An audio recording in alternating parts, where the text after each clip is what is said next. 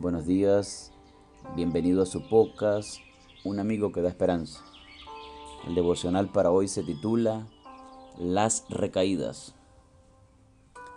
Ciertamente, si habiéndose ellos escapado de las contaminaciones del mundo por el conocimiento del Señor y Salvador Jesucristo, enredándose otra vez en ellas son vencidos, su último estado viene a ser peor que el primero. Segunda de Pedro, capítulo 2, versículo 20.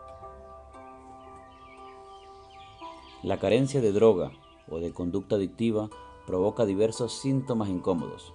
Muchas veces son tales las dolencias las que empujan a la recaída.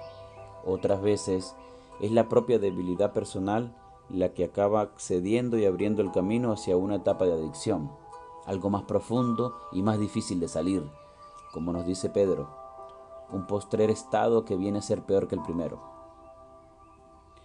Lyndon Johnson, presidente de los Estados Unidos de 1963 a 1969, jugó un papel primordial en los múltiples desafíos de aquellos años que enfrentaba el país.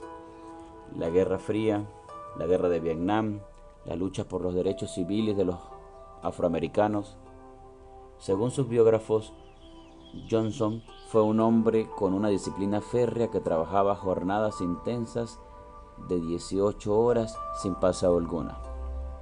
Pero al mismo tiempo era un adicto a la nicotina que fumaba 70 cigarrillos diarios, hasta que sufrió un severo ataque cardíaco que puso en riesgo su vida. Los médicos le aconsejaron abandonar los cigarros y así lo hizo durante 14 años. Pero cuando Richard Nixon lo derrotó en las elecciones su larga pausa con el cigarrillo llegó a su fin. El día que salió de la Casa Blanca, en su vuelo de regreso a su rancho en Texas, tomó un cigarrillo para fumarlo. Su hija que viajaba con él quiso impedírselo, pero Johnson replicó, no, he criado a mis hijas, he sido presidente y ahora me toca a mí.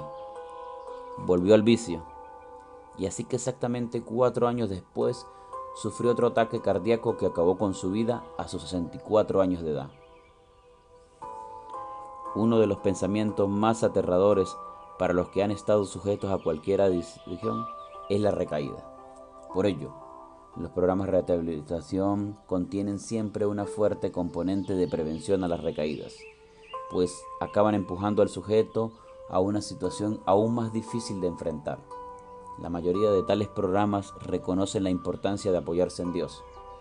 La recaída no solo se refiere a la vuelta a las adicciones propiamente dichas, puede referirse a rasgos indeseables de nuestro carácter, pensamientos, actitudes, palabras, costumbres. Al final de su última epístola, Pedro concluye con la auténtica solución crece en la gracia y el conocimiento de nuestro Señor y Salvador Jesucristo. Solo una relación íntima y permanente con el Señor Jesús puede mantenernos libres de recaídas. Que el Señor te bendiga y nos vemos mañana para un nuevo devocional.